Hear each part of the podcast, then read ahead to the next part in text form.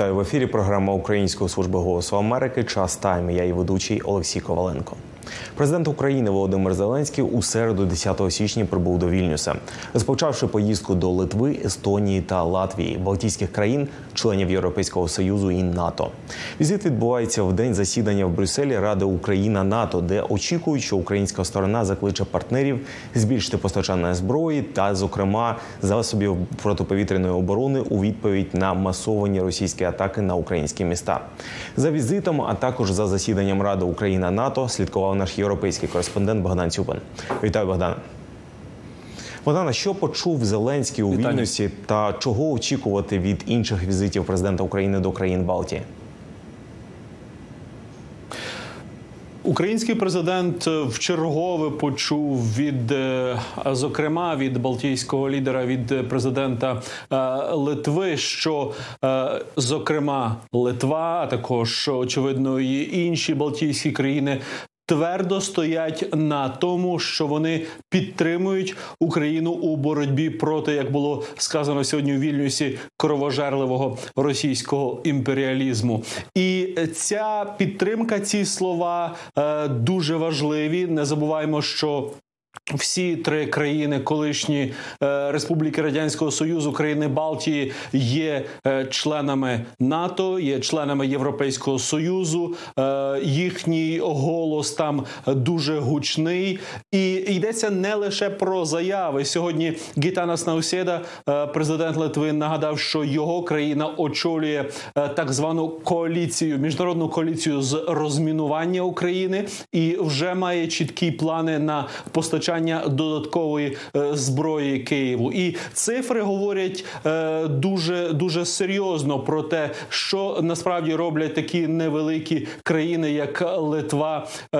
Естонія і Латвія, коли йдеться про Перерахунок обсягів допомоги на частку е, ВВП, то саме Литва очолює, як ви бачите на цьому е, графіку, список країн, які виділяють найщедріше допомогу Україні. Так само там е, і інші Балтійські країни, як ви бачите, і також Норвегія, яка не входить до Європейського союзу, але надає дуже серйозну допомогу Україні. Так що йдеться про. Те, щоб е, Україна відчувала підтримку у цей, як е, заявив український президент сьогодні у Вільнюсі, е, імовірно, можливо, переломний рік у російській війні проти України. І сьогодні Зеленський також окреслив головні завдання, головні потреби України на цей конкретний час. Системи ППО це те, що те, чого бракує, номер один. Боротьба проти дронів. Я радий, що у нас є домовленості з Литвою і з багатьма іншими партнерами також. Виробництво своїх дронів. Е, Не буду зараз говорити про кількість, але ми нарощуємо і своє вітчизняне виробництво. Це те, що е, вимагає сьогоднішній час і безпека для наших цивільних е, людей. Богдана, а на яких аспектах все ж таки фокусувались під час засідання в Брюсселі Ради Україна НАТО? Про які пріоритети йшлось? Е, Знову протиповітряна оборона була на чолі списку того, е, про що Україна е, хотіла говорити з партнерами у НАТО. І звичайно, що причина цьому чи привід, який дозволив Україні скликати це, це засідання, а новий формат відносин України в НАТО дає таку можливість українцям. Саме було і те, що Росія в грудні почала цю величезну нову масовану кампанію е, ракетних та інших бомбардувань е, України е, у саме у цей зимовий час, особливо інфраструктура, очевидно, має життєво важливе значення для, для українців. Те, що Росія застосовує щораз більше ракет, і, зокрема, засоби, такі як повітряні дрони, ударні дрони від Ірану, привертають окрему увагу і осуд країн НАТО. Е, І той факт, що у засіданні з допомогою відеозв'язку брав участь е, командувач.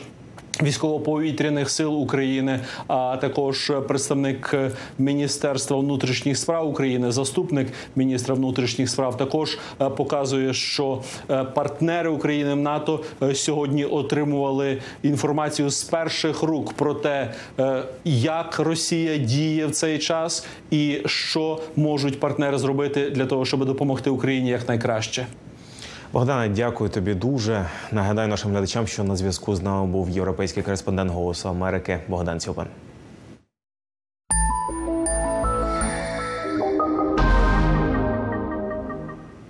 Рада безпеки ООН зібралась на засідання, аби обговорити використання Росією зброї з північної Кореї у війні з Україною. Такі дії Росії порушують резолюцію ООН, які забороняють північній Кореї міжнародну торгівлю зброєю та військовим обладнанням. Резолюції, які підтримувала в залі Ради безпеки ООН сама Росія. За деталями засідання слідкувала кореспондентка голосу Америки в ООН Ірина Соломка. Вітаю, Ірина. Можеш детальніше розказати про сьогоднішнє засідання ООН, яка була його головна мета? Вітаю, Олексію. Так е, напевно, вперше на такому найвищому рівні Росію звинуватили в порушеннях е, резолюцій цього самого органу. Адже це це досить безпрецедентно, тому що Росія є постійним членом Ради безпеки, і вона якраз має контролювати, забезпечувати виконання тих норм та правил, які цей орган встановлює для всього світу. А вона не просто там купує там дрони в Ірану, та що до цього її звинувачили. А вже зараз вона купує балістичні ракети Північної Кореї, з якої, по перше, заборонено будь-яка військова там торгівля. І по-друге, ця країна, в принципі, згідно з резолюцією Ради безпеки, не має права мати навіть власної програми щодо розвитку цього напрямку балістичних ракет. Тому, звичайно, це досить безпрецедентно. Але якщо говорити там про саме засідання, то якраз чотири країни: це Сполучені Штати, Україна, Японія і Південна Корея, яка цього разу також долучилася до засідання. Вони прямо про це говорили, що ситуація складна, та і треба це якось вирішувати. Але напевно таким головним ньюзмейкером все ж таки був це заступник постійного представника Сполучених Штатів при ООН Роберт Вуд, який найбільше говорив, і якраз з оцінками дипломатів очевидно і видно, що риторика навіть сполучених штатів по відношенню до того. До того, що Росія є постійним членом ООН, вона змінюється в цьому виступу. Це було видно. Так, от він якраз говорив, що низка країн, в тому числі Сполучені Штати, попереджали світ про те, що Росія та Північна Корея проводять ці перемовини ще у серпні минулого року. І от сьогодні вони вийшли з заявою, якою вони в якої в якій вони вже засуджують, що Росія не просто купує ці балістичні ракети, а й використовує їх проти цивільного населення.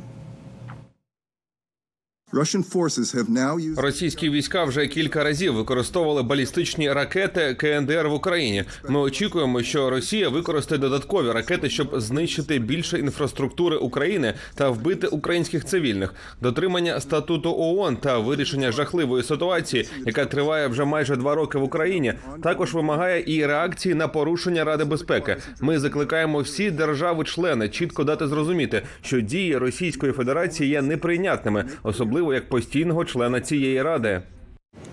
Ірино, а які саме докази наводились під час засідання? І чи була надана більш детальна інформація під час виступів сторін про використання Росією північно-корейських ракет?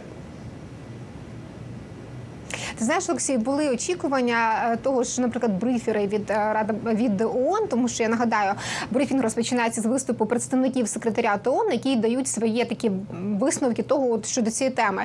Так, от були очікування, е, що все ж таки вдасться отримати таку незалежну інформацію від ООН, але вочевидь її ще рано ще немає цієї інформації від них. Тому заступниця генерального секретаря Антоніо Гутейриш Гутейриша Розмарі Де Карло вона говорила про політичну безпекову гуманітарну ситуацію. Так само, незважаючи на очікування, що Сполучені Штати мали би представити якісь там більше доказів щодо того, звідки в них інформація щодо використання Росією ракетів з північ е, ракет Північної Кореї. Цього теж не було. Все таки заяви Вуду вона Вуда вони були більш політичними. А от якраз Сергій Кослиця, постійний представник України при ООН, виступаючи, він він якраз е, тобто надав докази, які зараз мають е, українські слідчі органи. Це зокрема представники Харківської обласної прокуратури.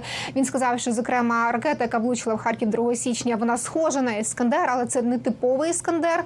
Наприклад, вона менше за розміром. Там також інше маркування, таке не російське. Окрім того, там відсутні е, елементи захисту від репу, і є інші там докази того, що в принципі е, є зв'язок з північною Кореєю. І Сергій Кислиця все це розповів і сказав, що розслідування триває. Звичайно, коли воно закінчиться, то відповідні органи будуть проінформовані про його результати. Олексію. Бути все ж таки реалістичні наслідки цього засідання ООН та чи може це обговорення якимось чином похитнути позиції Росії у Раді безпеки ООН? Так, Олексій, дуже всі на це сподіваються, тому що звинувачення, як я вже сказала на початку, безпрецедентні. Мені після засідання вдалося поспілкуватися з Сергієм Кислицею. Так, от я нагадаю, що брифінг він не має на меті прийняття якихось практи- практичних рішень, це інформування.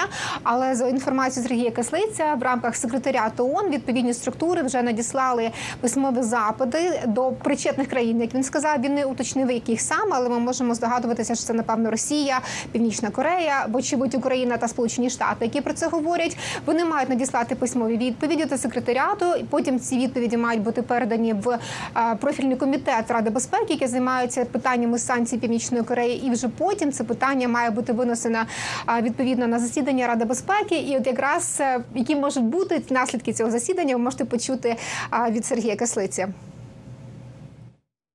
Ми маємо справу з ситуацією, що це вже не вада конструкції, а це вже вада е, присутності е, однозначно Російської Федерації, тому що Російська Федерація не дозволить прийняти будь-яке рішення, і просто ми будемо дивитися, наскільки е, рішучими будуть дії інших відповідальних членів Радбезу, Радбезу по відношенню до Росії. Е, Я також пропоную вам звернути увагу на певні положення виступу Сполучених Штатів сьогодні е, на засіданні Радбезу, е, в яких, як мені здається, вони поступово вже еволюціонують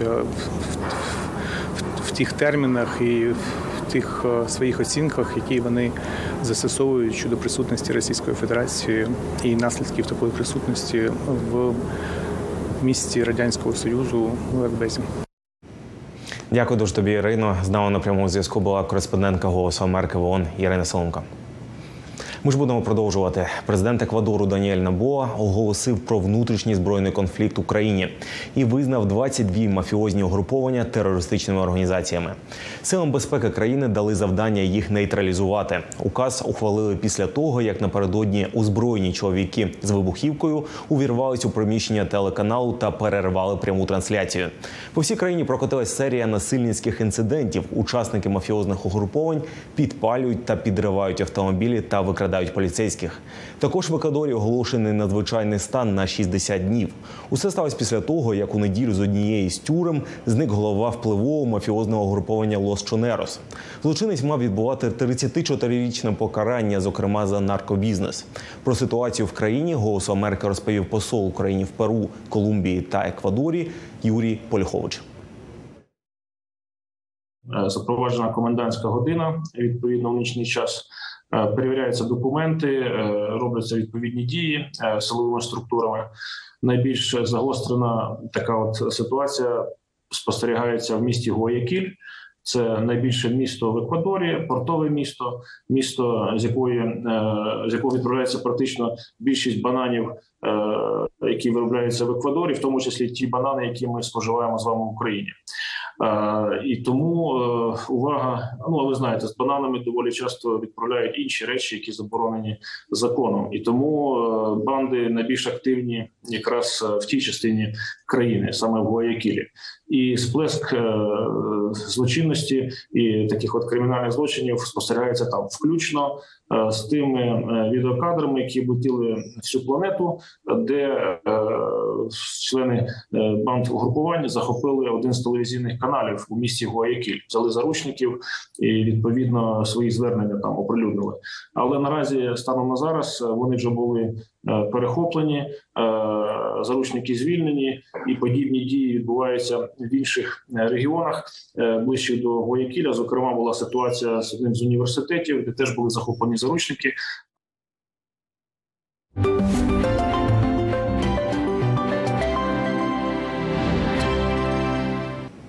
Англійська мова є однією з офіційних мов Євросоюзу. Щоб український бізнес, освіта, медицина, наука та економіка та інші гаузі стали частиною єдиного європейського простору, українцям різних професій рекомендують опанувати робочу мову іноземних партнерів. Для підтримки українців у вивченні англійської мови уряд України запустив національну програму для її опанування Future Perfect. Юрій Солонець поспілкувався з командами проекту, щоб дізнатись, де українці можуть вивчати англійську онлайн. 14 грудня Україна отримала від Ради ЄС рішення розпочати переговори про членство в Євросоюзі. Для Києва це означає, що попереду впровадження низки реформ, які є обов'язковими для країн ЄС. Принаймні вісім категорій українських посадовців будуть зобов'язані вміти розмовляти англійською мовою. Серед них держслужбовці, митники, військові, правоохоронці та інші. Практично три четверти населення України не володіє ем, на потрібному рівні англійською мовою. Так і це дійсно проблема для нашої держави, і ми повинні її вирішувати.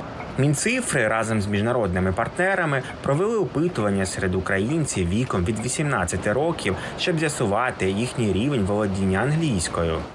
Поділили англійську мову на чотири навички, е, які є стандартно прийнятими, і попросили українців оцінити їхні знання, наприклад, в кожній ситуації. Так, це був такий модельований показник від 0 до 10, і середня оцінка вийшла 2,83. Тобто, це справді е, низький бал. Водночас аналітикиня зауважує, що в українців є інтерес до вивчення англійської. А більше там 60% говорять про те, що в них є бажання вивчати англійську мову, і понад 90% батьків кажуть, що їхні діти повинні вивчати англійську мову, і це буде забезпечувати їм краще майбутнє. Щоб задовольнити потребу українців у вивченні англійської мови, уряд запустив національну програму Future Perfect. Ми готуємо краще майбутнє тут і зараз. Мовна програма Future Perfect. Join us. Проект запропонує інструменти, спрямовані на те, щоб англійська стала популярною та доступною у вивченні.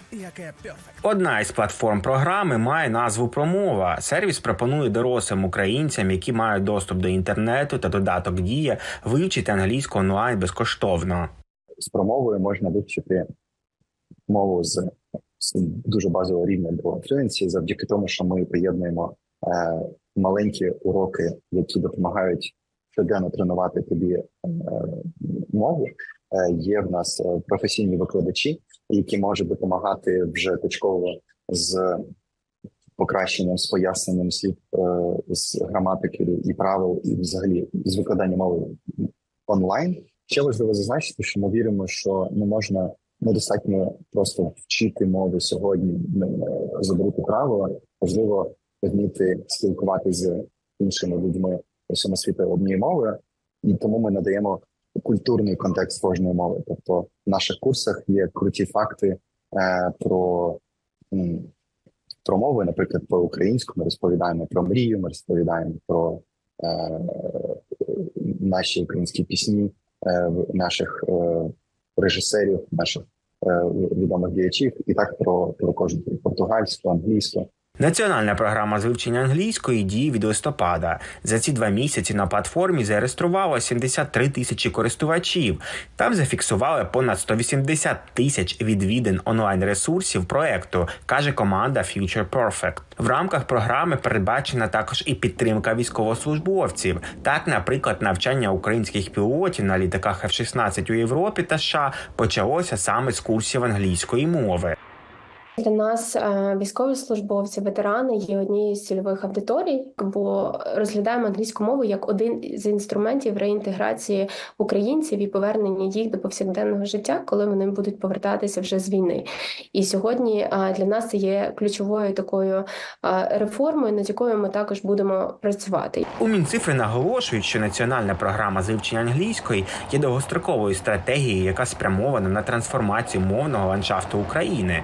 Команда має план дій до 2030 року, який передбачає освітні реформи, впровадження англійської у дитячих садочках, запровадження ЗНО з англійської, атестація вчителів та педагогічного складу, реформи у вищій школі. Перші два роки стануть періодом адаптації, щоб у кожного українця був час поліпшити свої знання, кажуть у Мінцифрі. Юрій Солонець, В'ячеслав Філюшкін, Голос Америки, Вашингтон. Повномасштабна війна Росії проти України змусила змінити методи підготовки не лише людей, а й службових собак. Ці тварини давно служать у збройних силах України як вартові охоронці, детектори вибухівки та наркотичних речовин. Нині їх готують і для сил спеціального призначення для роботи в умовах бойових дій. Цю практику українські кінологи запозичили у колег зі США та Великобританії. Як проходять ці тренування на Житомирщині, дізнавались Анна Костюченка та Павел Суходольський. Торнадо пес породи Маліно, а більш відомої як бельгійська вівчарка. Йому трохи більше двох років. На службу до спецпризначенців торнадо потрапив у віці шести місяців. Його відібрали з розплідника у Кропивницькому. Собака дуже сильно мотивований і стійкий до стресу. Він себе добре зарекомендував на початку в цьому напрямку з першого разу. З першого заняття він все чітко зробив. Професійний кінолог за позивним Рей почав тренувати собак понад сім років тому, ще до того, як у 2019 році почав служити у ССО.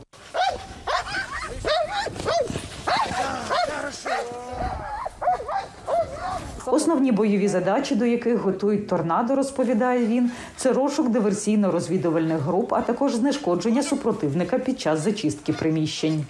Якщо собака заходить в будівлю, в якій ми знаємо, що там хтось має бути, вона буде атакувати першого, хто там буде. Тобто, тако- також ми ставимо пріоритет на атаку людей, яких є зброя.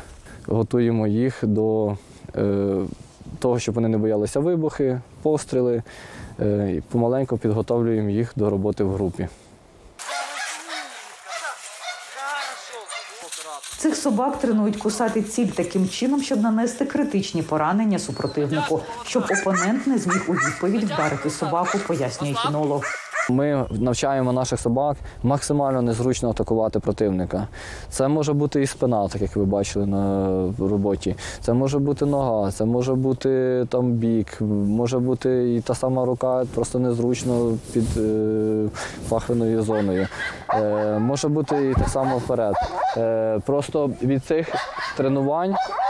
Е, Ми намагаємося взяти максимум і взяти для них е, якомога найскладніше зробити. Давай.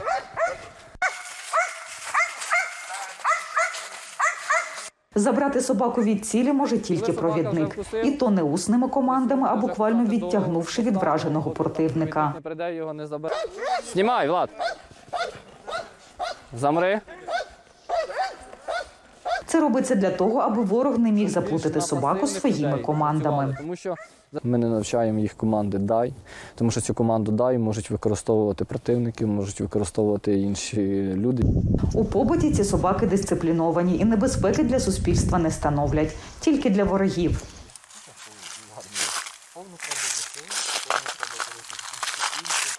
У процесі тренування собак вчать контактувати з усіма членами групи, яка піде на бойове завдання.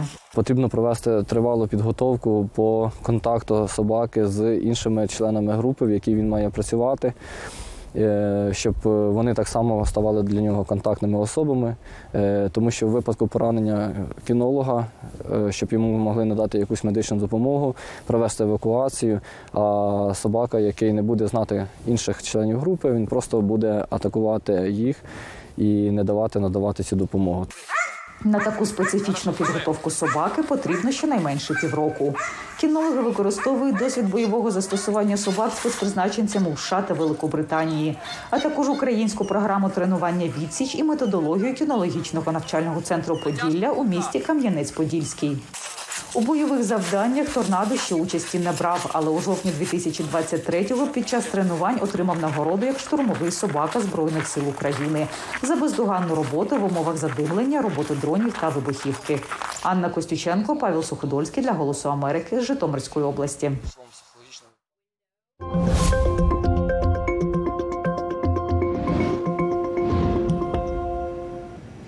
У 2022 році популярною платформою для навчання покоління фахівців на американському ринку став український стартап.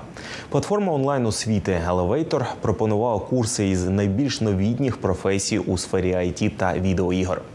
Як український стартап під час війни просуває український бренд електронної освіти, Христина Шевченко запитала про це в його засновників у Лос-Анджелесі. Дизайн відеоігор, лідерство, софт-скіли, маркетинг, продакт менеджмент, робота зі штучним інтелектом. Ці та інші курси можна пройти на онлайн-платформі Elevator. Викладачами тут є професіонали топ-компаній у відповідних індустріях, як от Google, Microsoft, Blizzard. А побудували платформу якісної онлайн освіти українці. We're a Ukrainian company. Ми українська компанія. Ми працюємо глобально. Ми присутні в США, але мабуть наразі 80-70% всієї компанії українці. У нас був і є офіс в Києві, де раніше працювала більшість людей. Тепер багато з них росіяні. Дехто знаходиться в різних містах України. Елевейтор створили у 2020-му на базі відомого українського ресурсу онлайн освіти у сфері бізнесу Лаба і майже негайно почали виходити на ринки Америки, Канади та Англії. Тому головний офіс відкрили у США, в місті Ірвайн, штат Каліфорнія. Засновник стартапу громадянини США та Ізраїлю Роман Пескін. So we we're very proud of our Ukrainian roots. Ми дуже пишаємося нашим українським корінням, що цікаво, адже я особисто не є українцем, що іноді вважається суперечливим питанням. Я народився в Росії, я покинув її давно, навіть до того, як Путін став президентом. Але я провів останні 10 років, живучи між Україною та Лос-Анджелесом. Роман з командою хотіли, щоб українська платформа онлайн освіти запропонувала світові щось якісно нове, аби конкурувати, наприклад, з такими бестселерами, як майстер-клас. Тепер уявіть, що у мене є клас, де шеф-кухар Рамзі вчить мене готувати, де є відгук і своєю відомою грубуватою манерою говорить мені: це добре, це не добре. Тобі треба робити це так. Тож кожен інструктор, яким би титулованим він не був, за правилами платформи мусить працювати зі студентами і отримувати від них відгуки. Hello, and I am so excited to meet you. My name is Lila Jones. I'm Nino Tosca. I'm Jerry Randolph from Spotify. Але ця ідея могла і не здійснитись через початок повномасштабного вторгнення. Працівники стартапу, більшість з яких на той час знаходилась у Києві, виходили на зум-дзвінки з бомбосховищ. Зрештою, більшість мусили покинути столицю. Хтось переїхав до Львова, хтось до Європи. Менеджерка проектів компанії киянка Анастасія Яковенко подалась до офісу в Угорщині. І нам допомогли повністю з релокацією туди, і ми туди переїхали. І це був наш такий хаб, і це було дуже круто, тому що ми були, знаєш, як вся сім'я разом. Пізніше Анастасія переїхала до американського офісу. Попри виклики війни, каже дівчина, компанія не лише втрималась на плаву, а й стала ще успішнішою. Ти не знаєш, що буде далі, а робота вона як те місце стабільності, де там тебе розуміють, ви говорите всі однією мовою, і ми навпаки стали ще більш не знаю, ближчими до один одного. І війна, на жаль, вона стала ще більшим каталізатором, коли ти повинен працювати, де б ти не знаходився зараз. І якраз ми, українці, ми зараз, де б ти не був, ти показуєш, хто такі українці, на що ми здатні. До повномасштабного вторгнення Елевейтор, жартує Роман, маскувався під американську компанію, а після навпаки гордо демонструє своє українське коріння. I think Ukraine itself became a brand. Я думаю, що сама Україна стала брендом. Я думаю, що ніколи не бачив країни, яка б змогла використати той жах, що відбувається там, аби отримати позитив з нього у контексті визнання на глобальній арені як країни працьовитих і відважних людей. З Лос-Анджелеса Христина Шевченко, Богдан Шевченко для Голосу Америки. Завантажте мобільний додаток Голосу Америки. Додаток дозволяє автоматично обходити блокування завдяки вбудованому VPN-сервісу.